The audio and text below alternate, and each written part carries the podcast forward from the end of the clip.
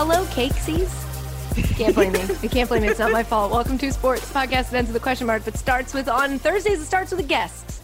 And today's guest is my dear friend who I love so much, and I can't stop smiling because I'm seeing her face. It's Cassidy Hubbarth. Oh, my God. You really just started that like Cakesies. That. Mm-hmm. Little Cakesies. That's cute. Yeah, it's what I call my daughter. It just, you know, it comes out. She's going to be traumatized. She's going to think that she's food later on. But if you're going to be a food, cake is pretty good. The best one to be.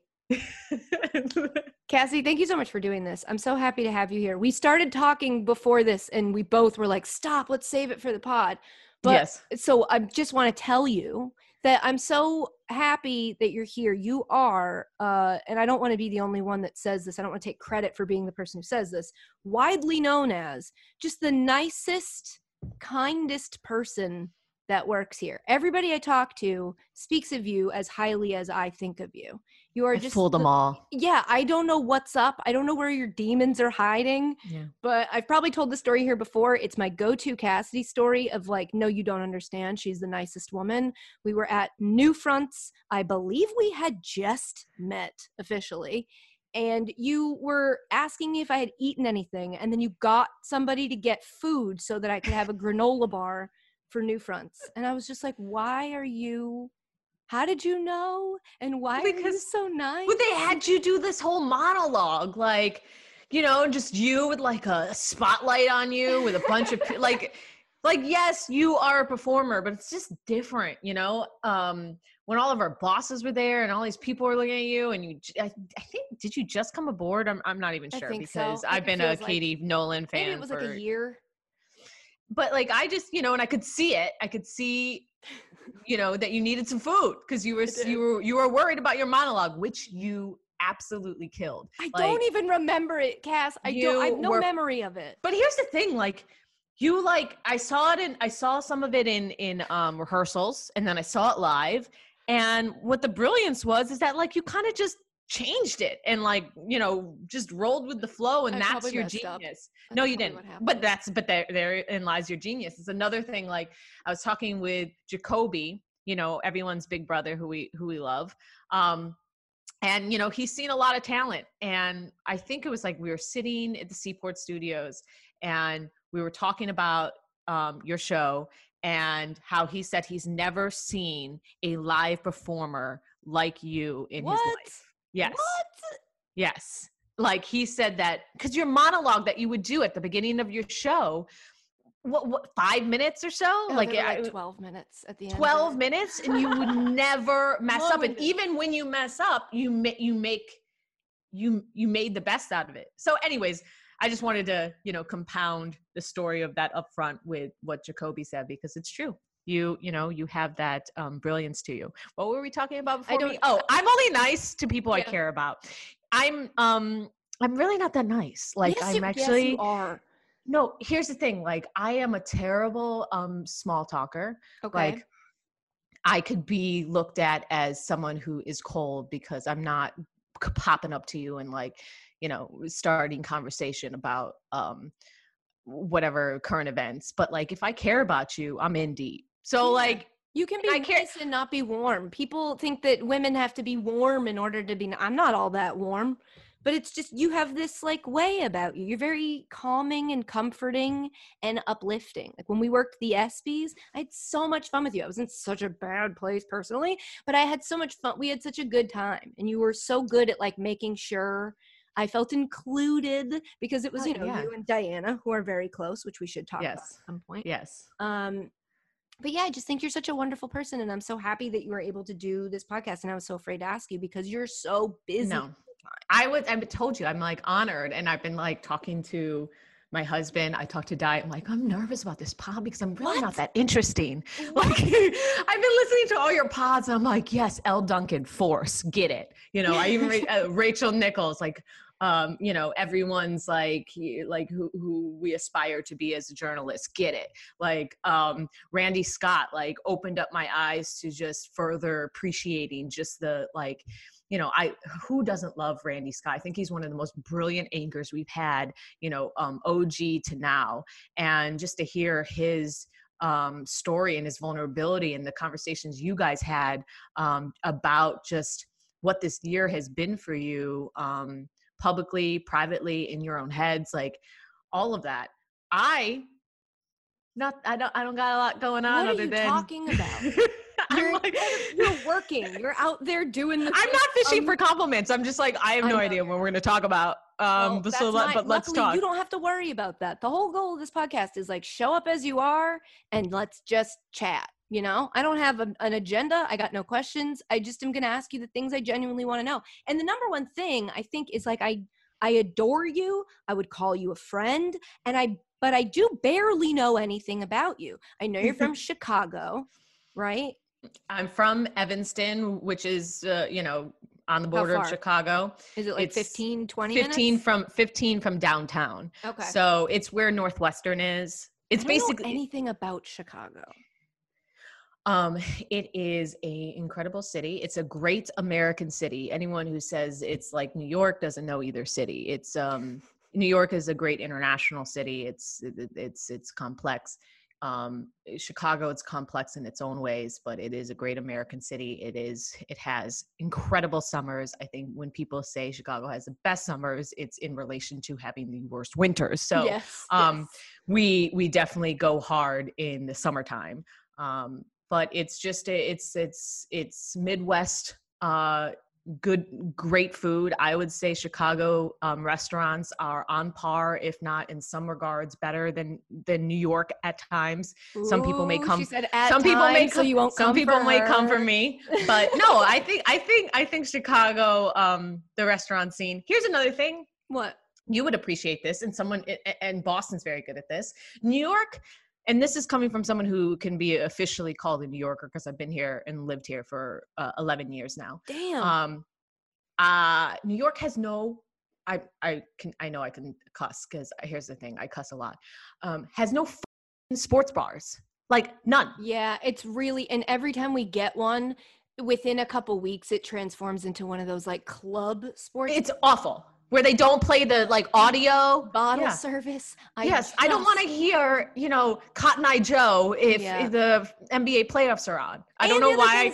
I love a sports dive bar, but you can't tell me that dive bars are sports bars because it's two different audiences. Correct. Associate dive bars with like music scene almost more than I associate it with the sports scene. And so it's like, you do need specific, and they should be everywhere. Whenever I see a bar in New York that doesn't have TVs, I'm like, what are we going? And every single time, and no disrespect because I know you're a soccer fan, but every single time I see a bar with a TV, it's a soccer game. Well, like you said, it's an international city. It's an international city. Whereas Chicago. The good thing is, if you do like soccer, the only thing that will get me up at 9 a.m. on a Saturday is I can go to a bar and they're open and they're showing a soccer game and you can drink beer for it. That is a fun experience. And like, I think watching a soccer game, even though I've never done it, on a Sunday morning at 9 o'clock, maybe with a mimosa, that sounds relaxing. Enjoyable. It's like a nice community moment. I don't think I'll do it anytime soon, but like, I will live vicariously through you. But Chicago has a lot of sports bars like on every corner, and they're fantastic. Boston too, And so, I like it's a great critique. It's a fair and a good critique. Do not come for her. If you come for her, you gotta mess with me. And boy, am I intimidating. Wearing my old softball shorts from when I used to play, and I think it's putting me back in this mental headspace of like, you're a competitor, but really my muscles are just jello from a year of being in my house. I wish I played softball, but it was the same season as soccer. And didn't you play three sports? I played basketball and I played soccer, and then I just added cross country to stay in shape. Yeah, so. That's three sports, Cass, so. Even if you say it in that voice, it still counts as 1, 2, 3. But it worked against me because like I don't know how it was with you growing up, but I was like at that point where like club sports were really starting to take over and it was like the way for you to get scholarships, and the soccer people like basically, hated me because I was like it's long enough away that I can humble brag. I was really good at soccer. Yes. And I think I deserved some state awards, but because I didn't play club, you know, they wouldn't give it to me because it was political. That not that I'm holding any grudges or anything. I mean, air it out. The statute of limitations is passed. But basketball was my favorite sport. And so I was never going to give up basketball, but I peaked too early in my basketball career. That happens. Yeah. You know, I was on varsity early on, and then I didn't work on my left. And so I just, you know, my athletic career is a big regret because I feel like it could have been something. Did you play anything in college? No, you just, no, me too. And so there's no judgment there. I went to college. People are like, did you play softball in college? I'm like, no, I wasn't that good. I did club, basketball. Yeah. And some indoor soccer to get some aggression out on people. But no, I jumped right into, you know, broadcast journalism stuff.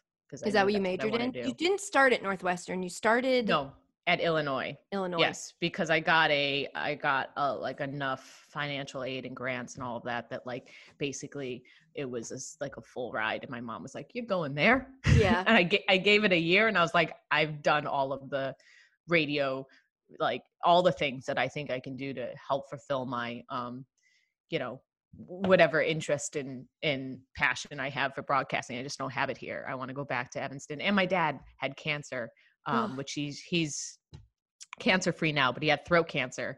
And so like, I was like a mess my freshman year.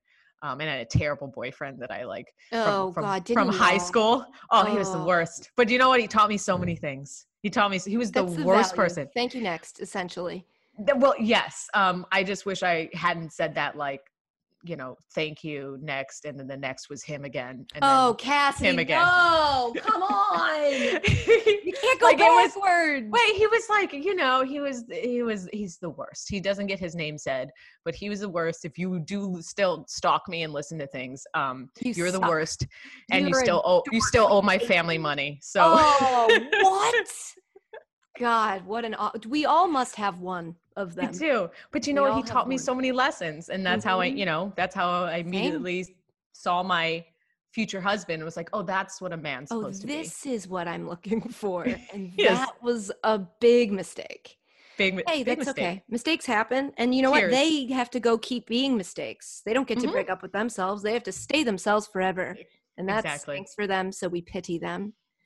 So you said Northwestern is in the town that you grew up in. So I lived at home. Mm-hmm. And you know, Northwestern's very expensive. And you know, I grew up wealthy as far as I had all of the love in the entire world, but you know, my parents, we didn't have a lot of money growing up. We had six people living in a 2-bedroom house with one half, like basically like one bathroom, which sounds like my mom.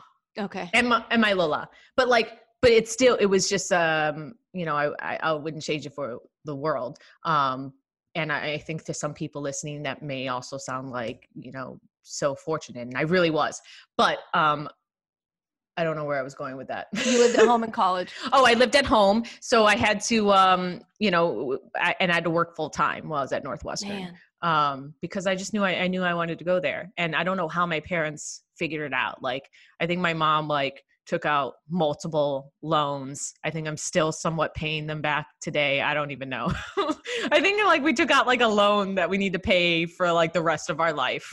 But you know, my mom figured it out. I don't know how she did. And I was able to graduate, you know, in 3 years from Northwestern. So I did summer school too, just so I could. My God, Cassidy, you just work. Where is your work ethic from? My parents. Yeah. I mean, I don't know. I guess I just, I've always just kind of just kept going. Like I've had this conversation with my husband. Like I can be lazy. Like I like my downtime, but when I need to work, I'm working. And it's been interesting kind of balancing that now with motherhood. Cause it's it's hard to figure out where my energy goes to as far as putting my head down and focusing. But you know, so that's been a bit of a transition. I think before having my daughter, it was easy for me to just kind of consume myself in work. and, you know, work hard, because I've never been like, you know, like the smartest person in my classes. Like I've always just been someone who works really hard and gets results from hard work, but it's not like naturally smart, or like you can even see it in my presentation on air. Like I'm not the most poised. I'm gonna flub probably every stand-up I have. I'm gonna maybe use a word wrong, but like I know my shit, and you know, I will put in the work, but I'm just not ever going to be like, you're so hard on yourself. I can't let you. I am. I'm Virgo energy. Virgo energy. I listen to you when you do your stand-ups, and to me, I'm like, I love her because it's authentic. I feel like you are authentically you, whether you know, if you trip over a word, which I don't think I've ever heard you do, but you all know, the time, your word for it. You just sound, you speak like you. You don't speak like, hi, thanks so much, I'm Cassidy Hubbarth. I used to, though. Well, everybody does. I used to, too. I used to deliver jokes. Oh, my anchor voice? Waka, waka. Like, it was really painful. No, because I watched you. Like, I watched you on your YouTube clips. I was one of the people who was talking to Jacob Ullman at Fox. Shout out Jacob Ullman. Shout out one of the nicest people in the world. The man who said, you need to take that nose ring out if we're going to put you on TV. And I was like, what? And the things we cared about too when we were younger. I mean, oh my God, like, so stupid. No, but I told him, I go, that's a star. That, you have a star. I mean, you already were a star before you joined Wild. But Cassie, no, I don't think you understand. You just, for everyone, let me just paint a picture for our listeners real quick, and then you can go back to the lies that you're telling them. I'm sitting here on a futon in the spare bedroom that I've been making TV out of, but have yet to redecorate because I'm that bad at getting things like that done. It's been a year. Having just got out of the shower in my pajamas with no makeup on, except I'm lying, I put on concealer because I didn't want Cassidy to judge me. And Cassidy's here with her hair full done, with her hoops in and her beautiful clothes. Always have to have hoops. Telling hoops, me I'm this a is star. Because I couldn't put makeup on. So it's sometimes like, they really do work for that. They absolutely do. Was it your hoops that you put on me in the ESPYs? Because I was like, forgot earrings. Always wear hoops. Always wear hoops. But don't sit here and tell me that I'm a star. I don't understand what any of that means. You are the star here to me. No, but like you paved the way for a lot of people to be themselves and to be funny, and you like have this your own lane that a lot of people like wanted to do, but you did it. And so anyways, I watched that, like granted, like, you know, one of the things that really got me into expanding how I viewed sports media was like Sports Nation and watching Michelle Beadle and Colin, like that show, that first ideation of Sports Nation is iconic. I think it would just, you know, but you were doing your YouTube videos around like at that same time, if not before that. I don't know the timeline. It was around the same time. Yeah. Cause I remember editing my YouTube videos for my old stuff, watching Sports Nation.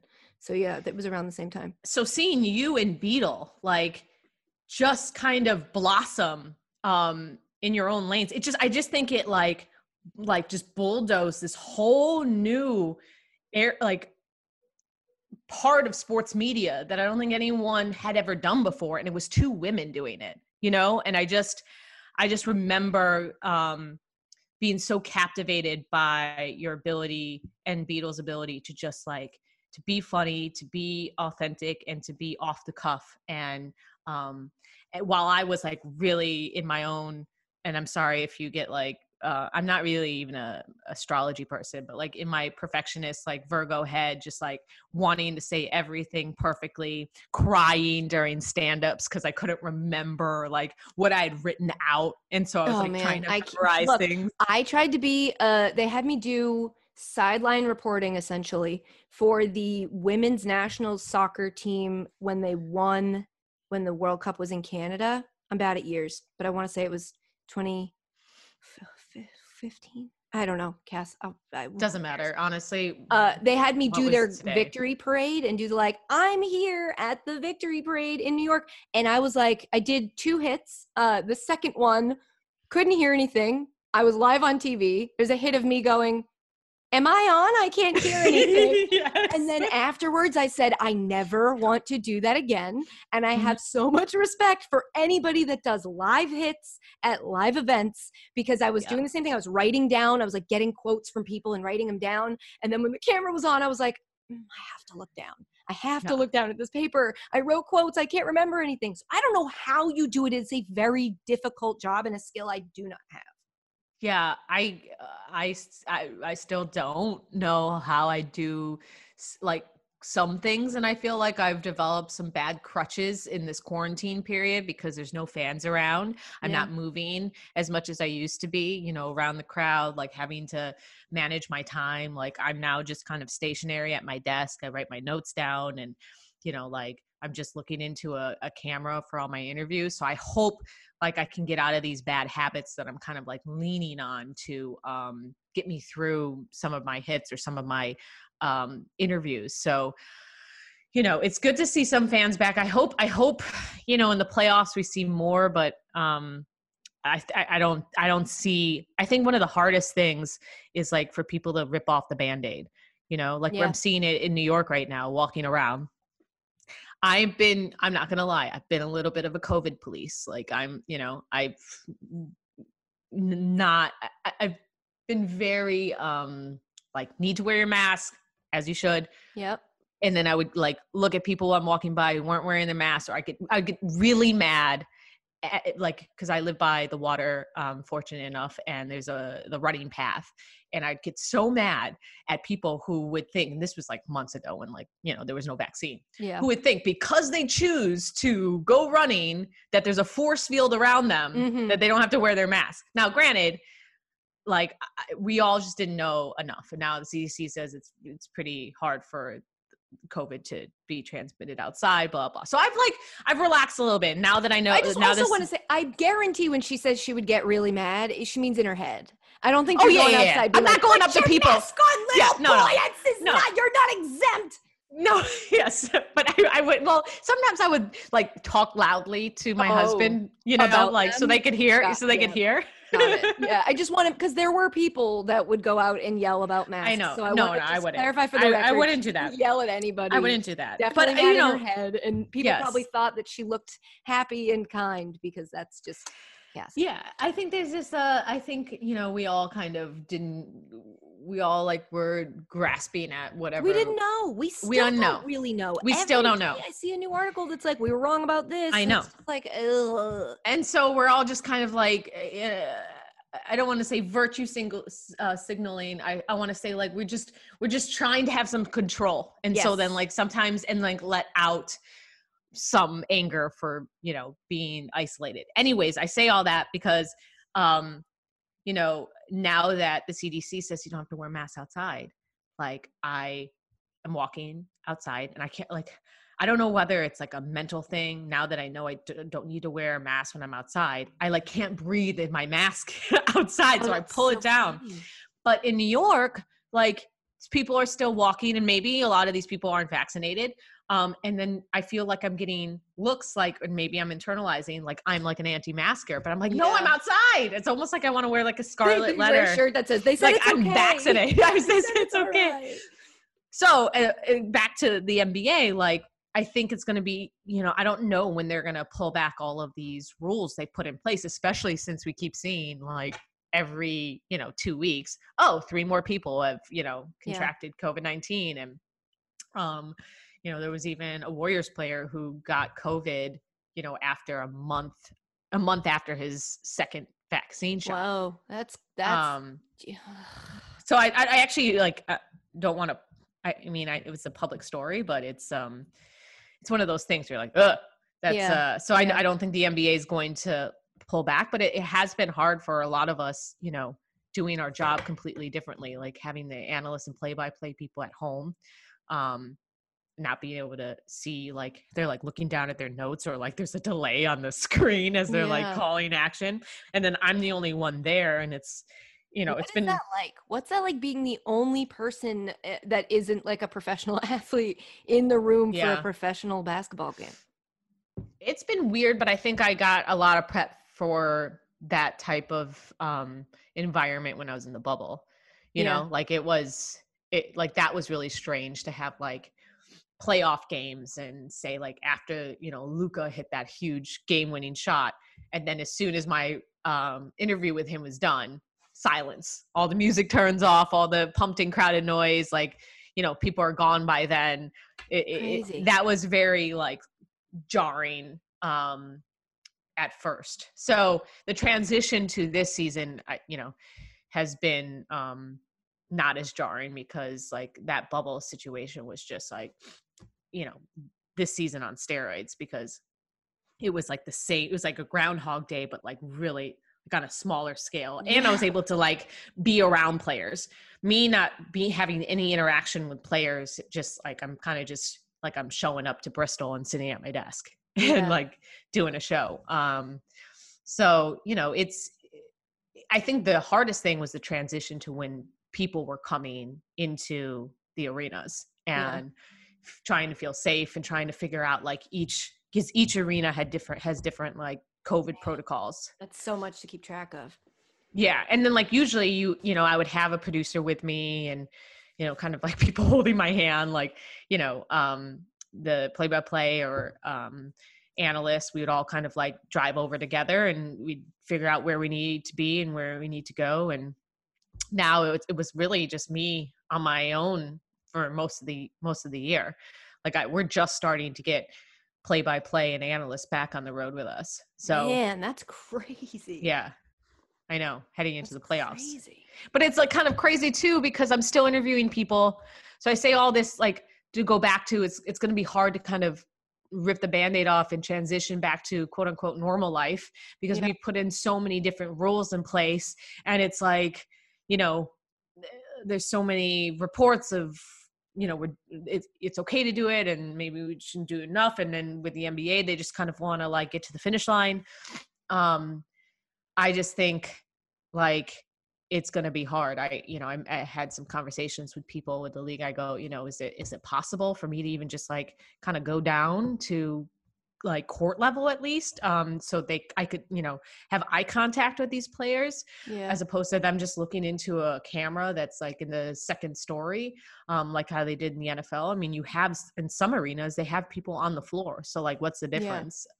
Yeah. But I just think it's just like, you know, this has been working, so let's just keep it this way for a while. A lot of that. Also probably a little bit of like optics, is they might just be like, might as well keep it how it is. But that, I get it. Look, as somebody who's been trying to launch a interview segment for her podcast and all of it has been digital, it's just different when you can't see somebody or when you can't get closer to somebody. Yeah, it's not as easy.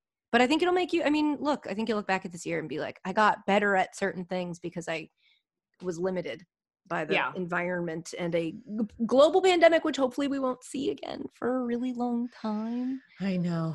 Yeah. And it's hard to be a reporter when you actually don't have any access, like one-on-one. I mean, go figure, huh? You know, like I don't have, it's like normally I would go, you know, to a shoot around and I get to pull guys aside and have a conversation with them. But now like every team does it differently too. Like that's another thing. There's so many different like ways that people are handling or have changed this, the way we do things.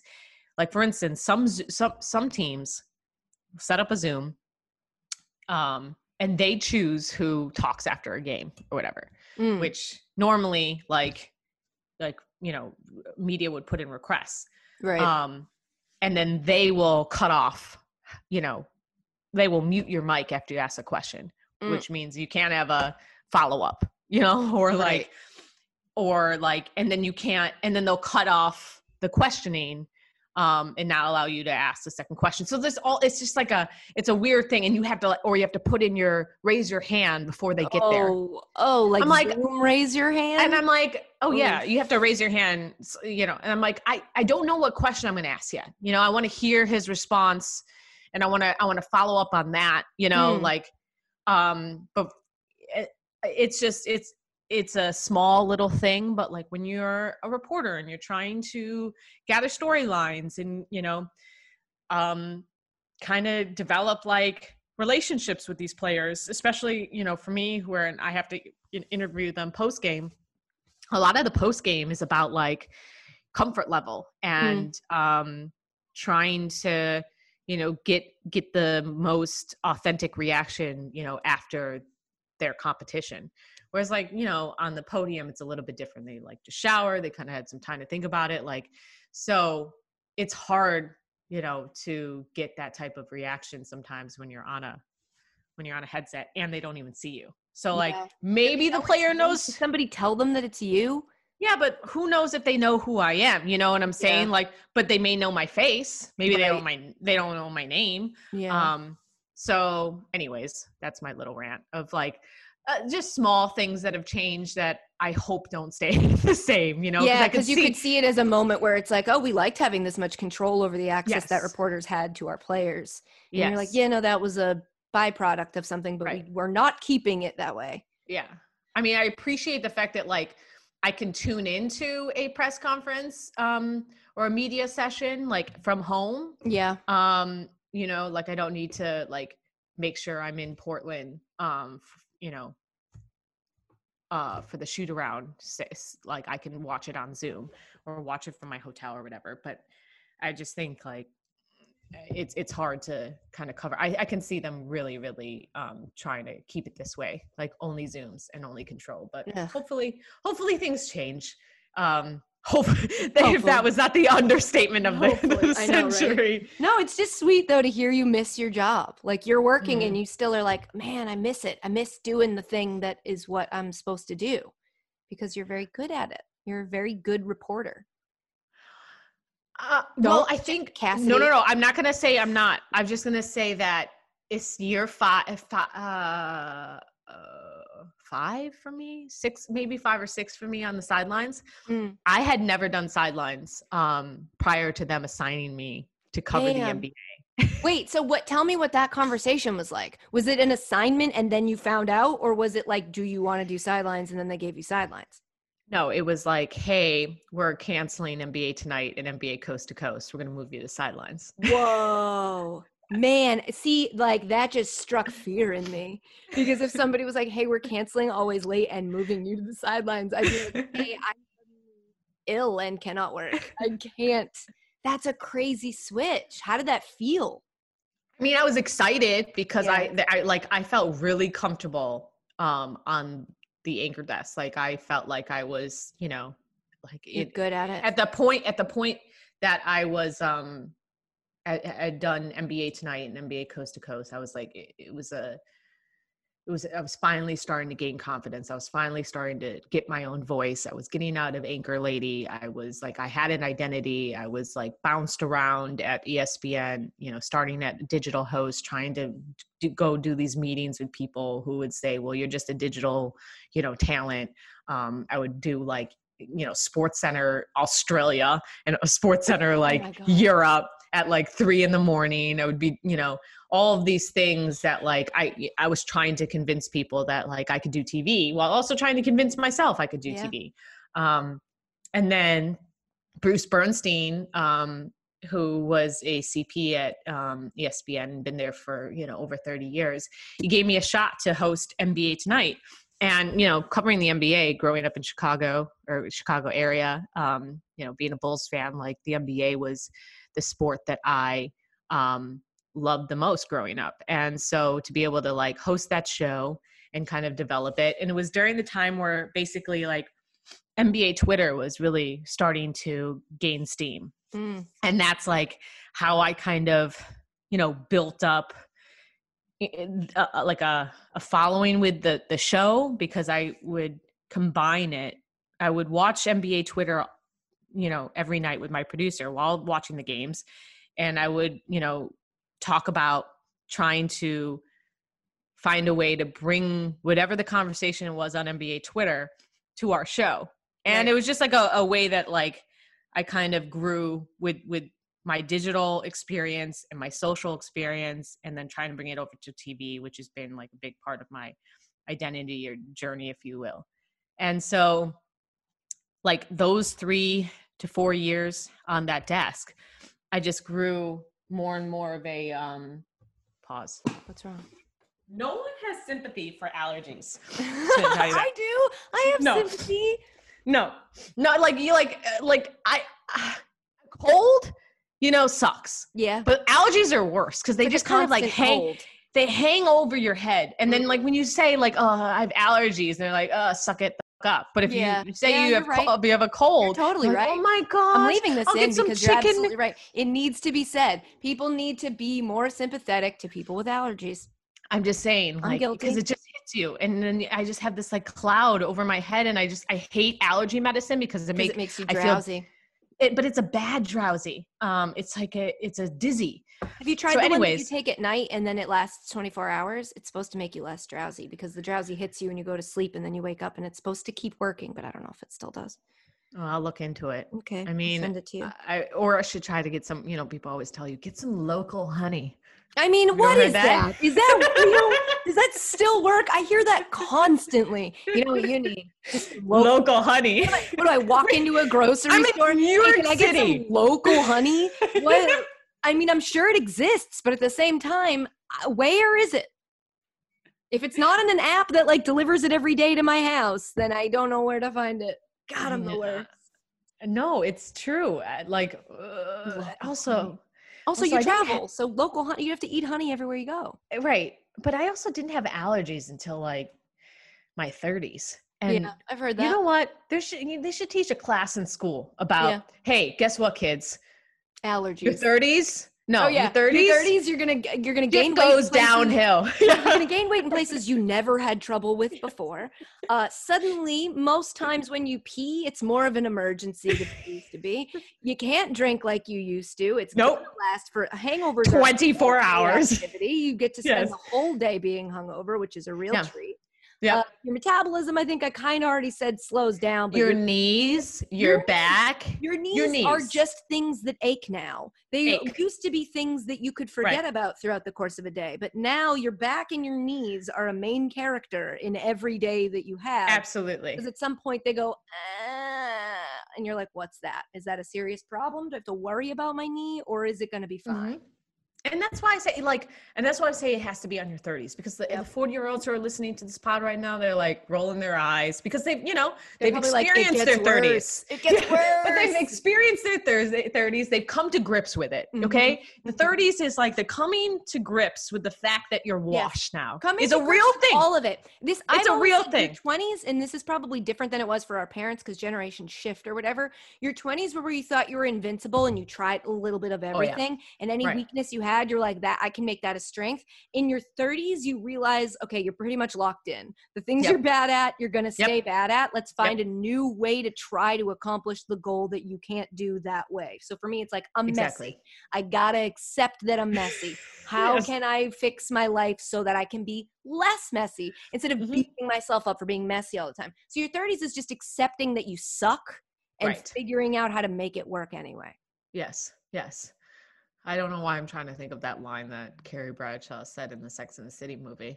Oh, goodness. Which one? Horses are just meant to run free. No, your 30s and your 40s are the pay for the drink. I don't know.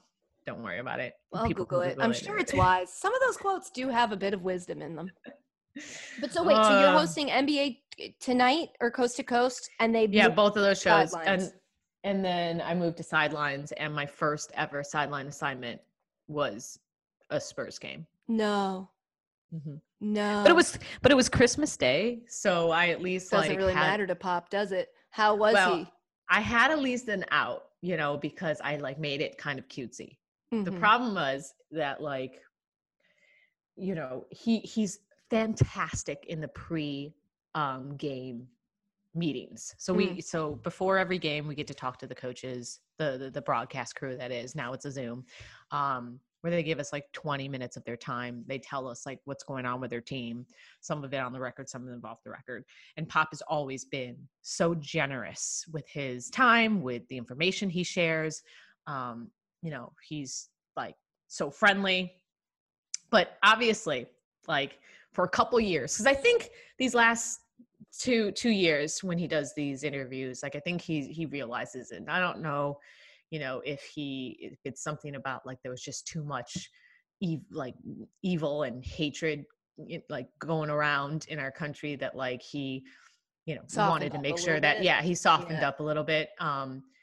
And like took those interviews a little bit more seriously, but like there, you know, there was a lot of time, like, you know, Doris has talked about it publicly where it's just, oh man, he would just, his body language, which, you know, just wasn't, I don't think, very kind. He would, the way he would like be so exasperated at like the stupidity of the question. And I think it was more of a, that would hurt.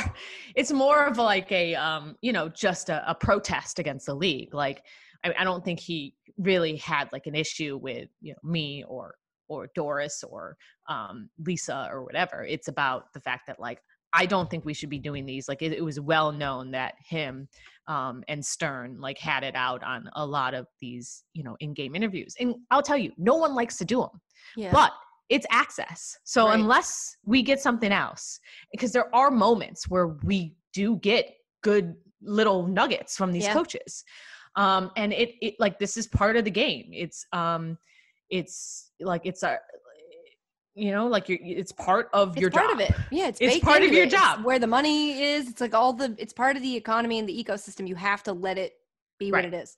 And we don't like doing it either. 'Cause you're so limited in what you can ask. Yeah. Because you can ask a coach strategy, you know, they're not going to give that away. So like actually Pop told me that day, like, there's only two things I really want to ask. What did you like? And what do you want to change, you know, going forward? Yeah. Like, what did you like about that quarter? And what do you want to, you know, what do you guys need to improve on? So basically, if you listen to every single reporter's questions, unless there's like a big, like, injury or some sort of like big storyline, like over the game. It's typically like, hey, defensively, what did you like about your pressure against Steph Curry? Which, and then in that first quarter going forward, you know, offensively, like what type of, shot selection are you looking for? Blah, blah, blah. You know, it's all kind of like look that. Back, so look none forward, of us like, back, look forward. Yeah, it's not it, like, it, I, it's not, I, it's the least, my least favorite thing to do, of the job, but it is, I think it's still an important thing because even if they don't say anything, showing that type of mood, you know, like is sharing a story too. So anyways, back to Pop. That was what he said to me. And then this was the first day, the first game. That's what he said. First game. Yeah. Yeah. Because I was doing the game with PJ Carlesimo, and I don't know if you know PJ, but like, he, you know, obviously he was an assistant of Pop's back in the day. And so like me and PJ worked on NBA Tonight a lot. And so like, he like made the connection. And so Pop kind of opened up there. But the thing is that it was after the first quarter, which with Pop is a lot better, because if it was the third quarter, like that's when coaches get really upset, because obviously they have one more quarter to win the game. First quarter, they're like, okay. But they were losing and you could tell he was mad. And so I like, when he came over, so nervous, I go, so what did you like about what you guys did in that first quarter? No. And he goes, pick and roll defense, which is an answer. Sure. You know, honestly, I don't like, as long, like, I don't care about one word answers if you answer my question. And then I said, and then I go, well, since it's Christmas. Oh, good, strong. We wanted to give you a gift. And as your gift, I'm only asking you one question. And look so at that. And so he said, "Thank you." Did he smile a little? Did you get a little? A little tiny smile. That's a huge win. But if it were also, regular, don't blow past the fact that your first game of this new job was Christmas Day. Yes, because they needed more reporters. Wow, and you Christmas did it. Day that work ethic, and it was like a Christmas Day Spurs Rockets. Like a big, you know, that was like game. At the time it was a big game. The Spurs were still like Tony Parker, Tim Duncan Spurs. Anyways, so that was crazy. What's the most like awkward moment that you can remember? Because to me, the hardest thing about that job would be the like moment where they don't hear you or something. And then you're like, oh, I said this, and you repeat yourself and they still don't hear you. And you're like, I want to die. This is so I just picture interviewing, grabbing somebody in the middle of that much of like a heightened emotion moment where they're focused on something else. Getting their attention on you must be so hard. And I feel like I would just be embarrassed all the time.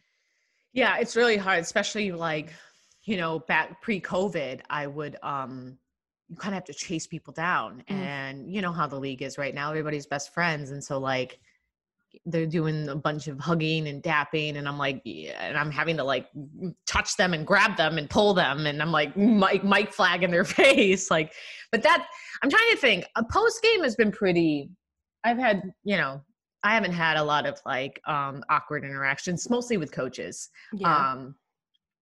You know, well, this year I had a situation. Oh God. Cause I'm, you know, I'm a huge NBA fan. And I think that's what's helped me continue to have a career covering the NBA, even if I'm not, you know, the most poised and perfect person on air. It's because I have passion for it. Yes. No, I'm complimenting myself. And I think people can see and appreciate that I'm a fan and, you know, I love the game and, you know, I know the game in that regard.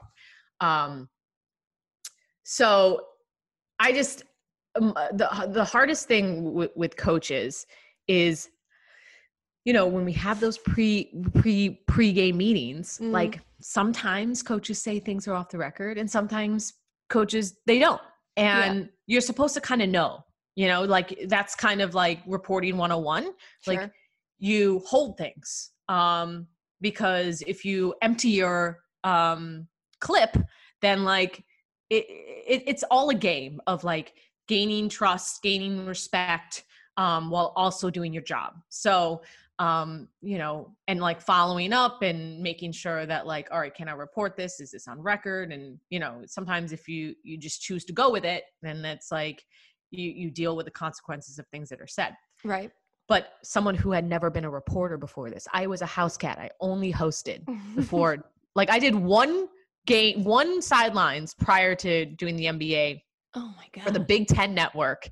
Oh my God. I went and did Penn State basketball where I actually crawled into the huddle of like during the game because I didn't know any better. I went into the huddle and the coach looked at me and was like, what are you doing? I'm reporting.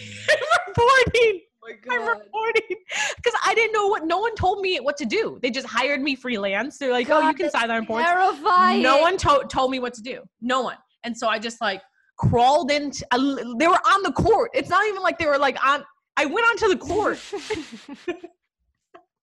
Is there footage? I wonder if there's footage. There's of you just walking into this huddle like, sup, what are we doing? How's it going? What are we doing? I think I was like 22. Oh my God. Awful. So funny. Okay. So I just see, this is mom brain. Where was I going? You were like, the only game you've done before that was that game. So it's an NBA game. Okay. So I'm learning how to be a reporter too. Okay. Yeah. Cause like, I just spent the last 7 years learning how to be an anchor at ESPN. Right. And you did a great job learning how to, starting to feel like you're figuring it out. And then all of a sudden they're like, go try this now. Yeah. Yeah. Remember everything you learned about mastering EMPS? You're never going to, use that again. You're never gonna use that again. Anyway, so like there was I'm not gonna name the coach, but there's a coach who's, you know, very candid. He's one of the great coaches to deal with. He shared some strategy during the pre-show meeting, and I mentioned said strategy. In the first part of my question to sound smart, like you said, you were going to hedge onto Damian Lillard. This was the question you were asking in the game on the broadcast. Yes. Okay. Yes. Oof. How do you feel like you did in that quarter? And he answered it, but then coming out of halftime, he pulls me aside. Like I was at, the way that he comes out of the locker room passes by my desk. He taps me on the shoulder and he goes, "Don't you ever reveal my strategy. What I say to you guys in those pre-game meetings should not be shared on air." And you know, I'm new, and so you feel it. My whole body turned to needles. I'm like on the verge of tears. Like this is one of the like, you know, I would have cried, like, and that's a weakness of mine. But whenever I get in trouble from authority, I wanted to cry. I wanted to cry because because I was like, I messed up. I felt like such a phony and such a rookie, you know. And it was just like, that I didn't even realize like that strategy. That's what really pissed me the most off. Like I didn't have the knowledge, but that I just like wasn't connected enough in that moment. Like I feel like early on I was just trying to like survive. It's that so I wasn't true. Like you know, I wasn't slowing down. I'm on the surface. You're trying to remember facts. And it's so much harder to remember things. Yes. You're so focused on that. It happens to me on HQ still sometimes where I'm so worried about getting facts wrong. Right. But I'm not like sitting in it and going deeper and looking around and realizing I know everything I need to say. I don't have to work. Like it's being in command of the situation versus like performing the job. Correct. So I think this goes back to like where we started this, where I was going to say, you say I'm good at my job.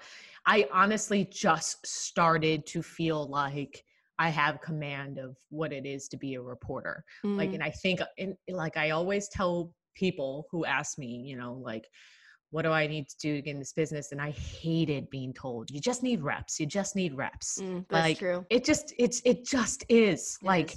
There are some people like Malika Andrews who like can come out and be like amazing at 15, however old she is. Like I don't and 8. How old is she? I don't. She's 25. No. But she's fantastic. I mean, she's incredible. So I couldn't root for her more. She's so freaking good. Anyways, but I'm not that person. Right. And so I know, and like, this goes back to how I've always been my whole life, like I've just been someone who's had to work hard and kind of just like steamroll through things. So I'm because I feel like now I kind of have some credibility in the league, like players know who I am because they've seen me cover their games. I've had, you know, I've asked them questions before, yes, like I've done post-game interviews with them. They've watched games that I've been on. Like I feel like I've been, you know, they saw me in the bubble. And that goes a long way. I've developed relationships with people. Like I've learned how to say, hey, this is on the record. You know, like, you can share this with me. This is off the record. Now, I went to journalism school. In one of the best journalism school in the country. Rachel will tell you it's the best.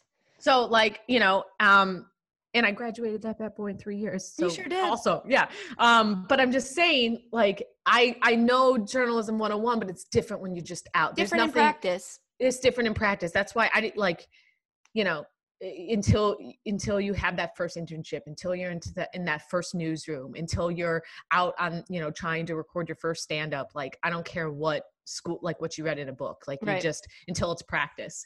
And so like, 5 years into this, I finally feel like I have some credibility. I think the bubble was huge for me to like get to know a lot of the people running the league. I told you, you know, before this pod started, like one of the worst qualities about me is like I forget names and faces a lot, and I need to pay attention to that more sometimes.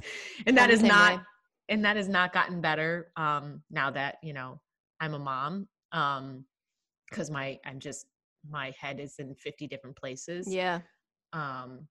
So yeah, I feel like I'm finally getting a handle on this new, and that's what happened with, when I was a host, it was which like after 5 years. Change. Yeah. Yeah. So you're about to get thrown for a loop. I hope not. I'm so curious, and you don't have to answer this question if you don't want to, but I recognize in you like this, you know, work, your work ethic's even crazier than mine. And the pandemic was sort of the moment when I got to stop and look back and be like, whoa, I got to here, but it was like a pause for me to not be working, which, you know, shocked my system, brought my depression back full swing. But it was one of my first stopping periods. And it put everything into perspective for me. But one of the questions I've been throwing around in my mind as I am 34 now is like, am I going to do a mom thing or am I not going to do the mom thing? And I feel like for the last few years when I wasn't paused, it was easy for me to just be like, well, I can't because I'm busy. I work. And maybe someday there'll be time, but right now there isn't. So I'm curious to know how you, with that same work ethic that you have, with that commitment you have to your job, what was the thought process like for you in terms of like becoming a mom? I mean, it was hard. It was, you know, like it was, really, it still is hard, you know? I've been with my husband since I was 20. Okay. So you remember that bad boyfriend? Damn. When I told you, like, I learned every lesson from that bad boyfriend. And then I immediately, you know, met my now husband. We've been together for, over like 16 years. Damn. And so we were together, 13 years before we decided to have kids. So that's a long time to be, you know, to like know that this is your family, and to know that we wanted to have a family, but kept putting it off. I mean, there are times where me and him lived separately. You know, when I was working mostly in Bristol, you know, we had a place in New York and I had a place in Connecticut, and I, you know, would travel back and forth and, try to make it work that way. And so like that kind of like us not living together kind of, you know, put the extending our family on hold. And then when we finally, you know, when I was allowed to live and work mostly from New York, making the move to reporting actually, you know, kind of changed things for me and him. I could like not live in Connecticut. We could have one place. Who would have thunk? Like actually live together. Live together in a place. 14 years together. We'd live together in the same place. But like, I was scared. Like I will say, you know, I did not handle my pregnancy well at all. Like you didn't even know I was pregnant. No, I'm like, that's crazy to me because I didn't know. And also I feel like once did I ever know? Did I ever see you pregnant? I mean, I was around you pregnant. Like I became this, you know, like magician of like, it, you know, tricks of hiding my pregnancy. And that's like the biggest regret I have about it. But I don't think I would have done it any other way because I just didn't know who I was. That's who I was. I wasn't Cassidy, a mom, while I was pregnant. I was only, you know, me knowing what it takes to be in this business and, you know, what I had accomplished, and then anxious about like having this baby. And I, you know, had been anxious about having a baby for a long time because not that I didn't think I could be a good mom. I actually had fully understood what it was going to take from me. Yeah. You know, it was going to take a lot from me to care for this person. Like I told you, you know, I'm not someone who like, if I love you, like I'm in all the way. And so if I'm going to create a little version of myself, like, I just know I'm not going to be the same person ever again. Like, and I, you know, it's been hard. Like there are times during that pregnancy, like I was physically fine. I didn't have any morning sickness. I didn't have any complications until birth. Like I had, you know, a crazy labor and birth experience. So I'll hold on to that. I mean, it's not nothing too crazy, but the hardest thing was mental, you know, it was the mental part of like, you know, being so scared and trying to control the narrative around me. Like I can't show the public that I'm pregnant because if I'm pregnant, then they're going to view me as like, I'm not the young digital talent anymore who, you know, they think is like relatable. And so I, you know, went through, I mean, I even think also my contract was up and I was interviewing with people like hiding my pregnancy. Oh, I remember this now. I remember this. Yeah. Now. I was talking to executives, I told like the immediate people, you know, that I was pregnant. But, you know, I told cameramen only to shoot me from the shoulders up. I put, you know, laptops in front of me when I was hosting like Get Up or The Jump or I don't even know what other shows I was hosting during that time. Like, I was so focused on what other people were going to think of my pregnancy and how that was going to impact my career, because mentally I was just trying to control everything that I could of this person who I thought like I was. Yeah. That was about to completely change once Cakesy got here. So like, that's not her real name, by the way. It like, is. Don't it's her legal name. She's just embarrassed to admit it. Her name's Cakesy, and that's what she named her, and that's totally fine, and we support it. And so, you know, I just think about that. You know, I even think about like those people I interviewed with, and like if they're gonna ever trust me again because I withheld that information. Oh, I can promise you they don't care. I can promise you. Right, but I just think about that, and I try to tell people like, you know, it is a life-changing experience, and you know, I just wish I would have just embraced my pregnancy a little bit more. Don't be too hard publicly on yourself for that. Don't be too hard on yourself, because like, everything you're saying, I totally relate to. Like, I remember thinking back when when I was with my bad boyfriend, he was the type of bad that like convinced me that he was on a timeline and I needed to have kids. Yeah. It started to freak me out because I was like, well, I just got my own television show. It was 2013. I was like, I just got my own show. This is everything I've worked for. I had to think about that while launching my own TV show. And every time I did something on TV where I would drink for a stunt, I remember thinking like, couldn't do this if you were pregnant. You couldn't do this if you had a kid. And it was, you know, obviously not the thing I wanted to do for the rest of my career, but this constant being conscious of, if that happens, then who am I? Was like, it's very scary. And that added to the fact that like, not only who am I in my job, but who am I as a mom? And is that the same person? And should it be two different people?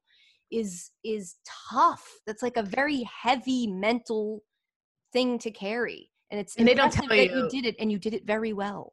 Well, they don't tell you about the hormones either. I mean, that it's like you're not even thinking straight. You're like, no. Like, when you're not even thinking straight, it's like a whole nother level. I mean, I think like when I finally told my husband I was pregnant, he sat me down to confront me about me being like just horrible to him. He was like, we need to have a talk. Like, what's wrong with you? So it was not the most romantic, revealing. Yeah, romance it comes in different forms. Right.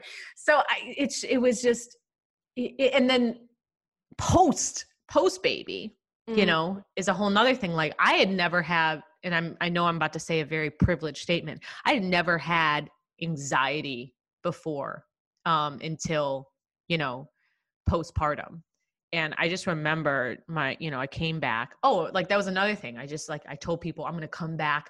I'm going to, you know, like Cakesy was born, in early December 8th, but her due date was, you know, November 30th. And I said, I'll be back Christmas Day, because that's what mattered. I was so messed up. I had I had emergency C-section. So I was full on, epidural, and I got all of the surgery drugs. And I remember saying to my doctor as she's wheeling me in, am I going to be okay to work Christmas Day? Oh, Cassidy. As I'm being reeled in to an emergency C-section. Oh. My like, I'm like, yep. Uh-huh. Cause I just like, I don't know if I even really cared, but it was like me just trying to like hold it all together and like make sure I don't lose this career that I've like worked so hard to have, and that I felt like, you know, defined me. I actually said like before we got pregnant was like, it was a great year. Like like, I don't even know how I got all these things, but like I got the ESPYs red carpet, which like, you know, in our industry, like I bet you know, I probably shouldn't say this on, you know, an ESPN podcast, but like no, people don't really care about the ESPYs, but like internally it's a big assignment, big deal. Know, it's like, I got the ESPYs red carpet, and I, you know, was named a host of an ABC game show, you know, and all that, and I was doing NBA sidelines, was doing playoffs. Like I, you know, I told my husband, I go, this is my peak. It's all downhill from here. Like this is my peak year. And then we got pregnant, and it just was like trying to kind of, you know, control it. And then once you have a baby, it's like, there's no control at all. And then I was saying, like, I never had anxiety before. And I remember being in a playoff game and not being able to breathe. Like, damn, this was actually here, Boston fans. This was the Celtics game against the Sixers when the confetti came down early. And I just remember, like, every single time, like, I couldn't, like, not being able to catch my breath. And so I was dealing with that ever, like, God, coming back. I ended up coming back like 2 months after. I gave myself a 2-month maternity leave. I didn't come back Christmas Day. Good. Shocker alert. Good. I could barely walk by then because I had a C-section. But yeah, I say all that to say the best definition of me right now is, you know, being a mom. Like I waited a long time, and, you know, she parenthood is all of these things. Like, it is all of the joy you could possibly feel, while also constantly being paranoid, anxious, annoyed, and consumed. But it, like, you hear all these things. It's the greatest thing ever. It's the, you know, there, you don't know a love like this. Mm-hmm. And it is, like, I say that flippantly, but, like, if you really listen to those words, like, there's no other way to say it, but it is fucking hard. It's hard. I mean, it is like the job that you have and the platform that you have and the way that you approach it, like how seriously you take it, in the sense of, like, not that you're, you know, I'm very serious, but like, you know, the value of it. You work really hard at it. You make sure that you don't say the wrong things on it. It's a tough job. It's a big ask. And to know that your home life isn't not a big ask, it's an even bigger ask because you have a young child that you're raising.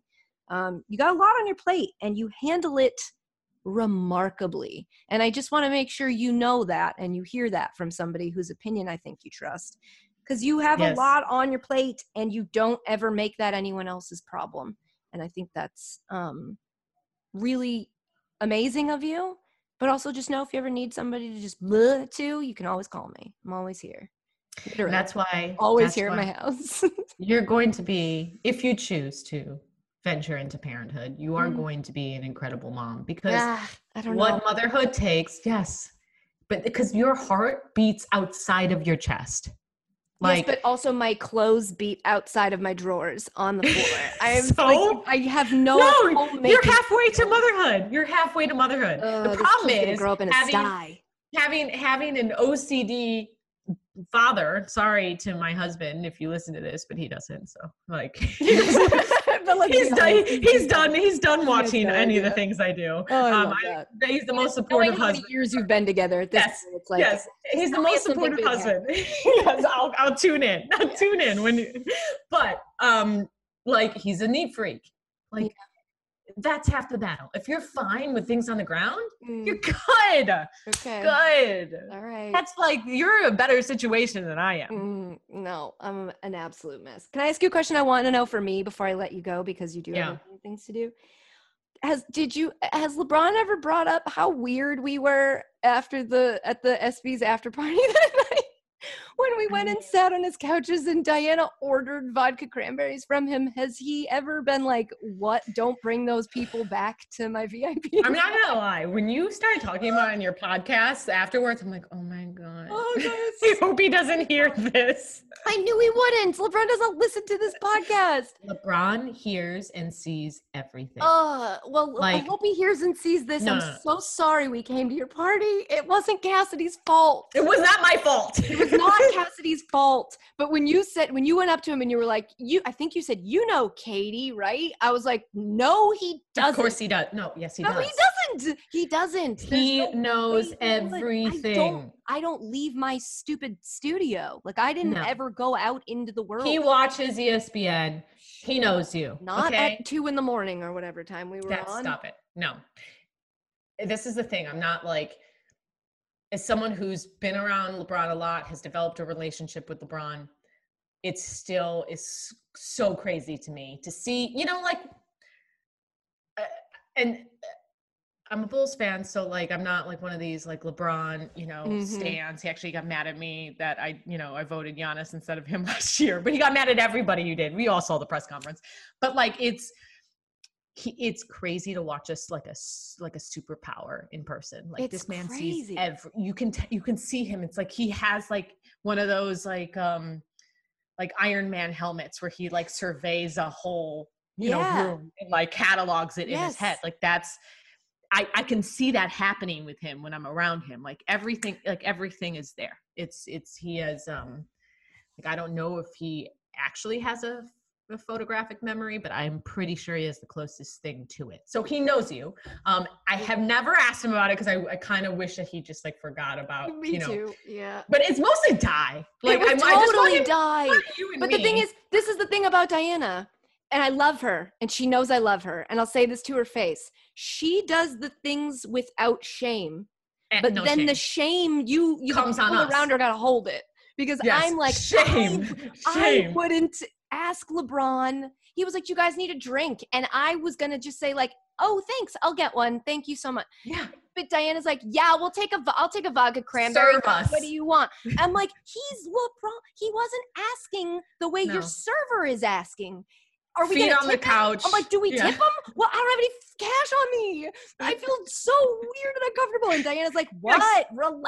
Right. Whatever. He can stop his conversation with Quavo and, you know, give us a drink. I mean, not that he's not like a human. He's a human being and he's like a real person. But at the same time, you guys are also used to, I guess, being around that many athletes at once. Usually if I'm around a big athlete, it's they come do my show. They're in the studio with me. It's my house. They can't tell me what to do. And then they leave. But when I go into a room that isn't my room and it's got 17 people I've mostly only seen on TV, I'm like, the only thing I'm thinking is like, they notice me. They're all wondering who I am and why the hell I'm here. And I'm wearing a rented dress and I need to go. It was an amazing dress. You worked that right. But here's the thing with Di, like that was the price we paid for entrance. Yes. We wouldn't have been in there without her because no one was answering my text messages because they were in there talking, drinking, making their own drinks, talking to Quavo. But if it wasn't for her and her quick wit, getting us in. And a terrible door person who had no idea that the women's national team was already inside. What a weird night. What a weird night. Remember parties? No. I mean, I usually bailed on most of them anyway. I know, they make me uncomfortable. Very, just like, too. You're all really cool and you seem like you like each other. Think I'm about just someone who doesn't like small talk and then you're going to have me do yell small talk? No, it's not my jam. I've never been a party person. I mean, they're not, it depends, right? Like if they're for something that I'm close to, then they're fun. If there's a DJ and a dance floor, they're fun. I've danced at many an ESPN party, whatever that party is right before them, in ways that I bet people would be embarrassed, but not me. Because I was just like, let's make people laugh. I did an interpretive dance to close out one of those ESPYs parties that year. That was a fun year. I brought many outfits. I had that white thing. Yes, I mean, is that a different year? Or was that the same year? That might no, you had year. The white jumper. I remember. Yeah. There was like with a blue purse. Yes, and then we made you. We went and got spray tans and looked like Oompa Loompas. Oh my god! Like straight Oompa Loompas, and then you show up with your fair skin. Yeah, haven't seen the sun in years. But compared to us, it was a mess. Let's do it again. Let's go back outside to things soon-ish. I miss you so much, Cass. It's so nice to see your face. I know. Wait, let's go on a walk. That's the only person I've seen. I was telling you before that I've seen one person in the last year. And she lives in Jersey. Yeah. I walked. She told me she doesn't like my dog. What? She said she's like, can I be honest? I don't like your dog. And I was like, that's okay. Murph doesn't like you either. She says That's what whatever. She's just mad because Myrtle pooped when they hung out and I had to pick it up. And she's like, ew, that's what you do? I'm like, yeah, dude, it's not that weird. You're whatever. She has nieces and nephews. She's changed the diaper too. Yeah, she should understand. But either way, I respect her wishes and let's the three of us go for a walk. Yeah. We can bring the microphone. What? And then make it a podcast? We wouldn't be able to air any of it. Any of it. Diana off the record, nothing. No, can't put nothing anywhere. Can't take it anywhere. Anyone, I think a lot of people are confused. Well, when you say like, I don't make, she gets so mad at me because I don't tell anybody. Like the fact that I just like talk to you for an hour, I don't give any updates as a friend. You have to like pull it out of me. Mm-hmm. So I think that, you know, maybe if we do a pod, she'll be very appreciative because then I'll actually tell her things. Yeah. She's also probably going to call me after this one runs and be like, why'd you get her to say that stuff on podcast? I don't even get her to say that stuff in person. Oh, Diane, I don't know. I love her. I love you. I love you too. Thank you. I want to meet your dog. She's the best. She's so cute. I know it's not the same. You are parents. No, I'm just a dog. You are a parent. Honestly, I feel like dog parents have to take their child to the doctor more than, you know. Oh my God. So much vet. So much vet. Like, I'm like, I don't have time for that. That's a lot. You are a parent. The thought of making a dentist. Oh, you're so sweet. The thought of making a dentist appointment for not me, like for a child is like, I'm not going to do that. I have to take her to the dentist on Friday and it's a horrible experience. Oh, you have to hold them and like open their mouth. And as they're like kicking you. What kind of a dentist is this? You have to get in there with the tools. Think about it. You have to scrape off all the plaque of a 2-year-old. I can barely get her to sit in her high chair. Stop it. That'll be fun. You're going to be a great parent whenever that happens. God. If that happens. If it happens. We'll see. If it does, your first call I'm making of like, oh yes. God, what do I do? I will tell you all the things and you can choose to do it or not. That's the thing about motherhood. People have a lot of opinions. A lot of opinions on the internet. Yeah. Don't take all of them, you're saying? Just only the ones that matter, that work for you. There's been a lot of babies in the history of time. It's true. We were all once babies. As a former baby. Parent, however it is. As a former baby. There's a lot of that these kids have that we did not have. Like, I have my daughter in preschool prep. She's 2. What? I don't think I went to. What's preschool prep? It's a school to get you ready for preschool. But preschool is to get you ready for school. Oh my God. Life is different. Society is different. Everything, every year, something new is changing. My mom is just rolling her eyes right now. If she's listening, my mom will listen. My mom listens to everything. And that is. Hi mom, you raised a good kid. You did a really good job. We love her very much. She will appreciate that. Bye. Go. I love you. Thank you for doing this. You're the best. Cassidy Hubbarth, ladies and gentlemen. It's just me clapping. It's just me. And now it's just me. Like it's just me. Cassidy's gone. It's time for me to tell you who brought you this podcast and also to say goodbye to you. But that is it for this week's second edition of Sports. How awesome is Cassidy Hubbarth? I know for a little bit there the interview was like, you're great. No, you're great. No, you're great. And I apologize for that. But when Cassidy Hubbarth's giving you a compliment, you don't stop her and cut it out because it feels nice. She's just the most wonderful. She has a great soul and a great heart, and she works so damn hard. So I'm glad that I got to introduce those of you who don't know her very well to her, and those of you who do know her, hopefully you got to know her a little bit better today. She's the best. She's a kind, gentle person doing her best. And I feel like those are the people you should root for. So I'm super grateful for her coming on this podcast and for you guys for letting me show you these people that I love.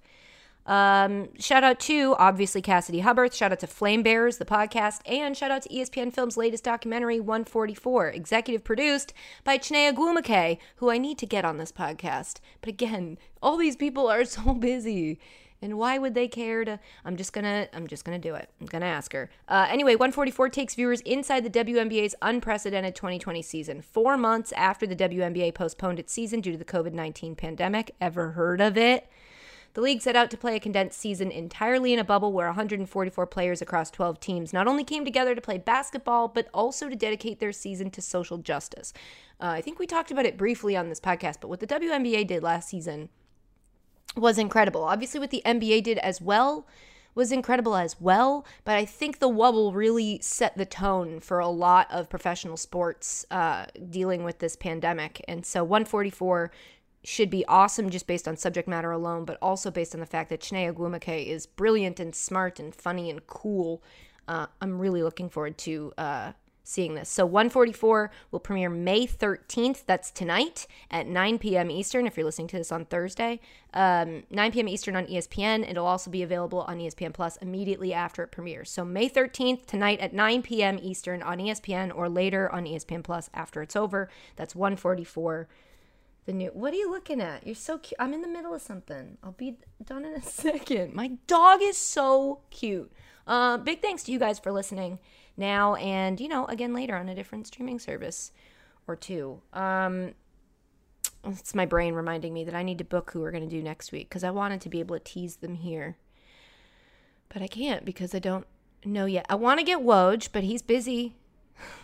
I want to get Chiney.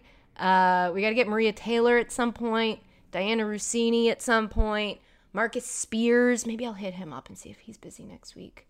But keep coming with the you guys giving me recommendations has been very, very helpful. It's the reaching out and the begging that I don't like doing. But once they're here, man, do I love this. It's so fun to talk to people about themselves.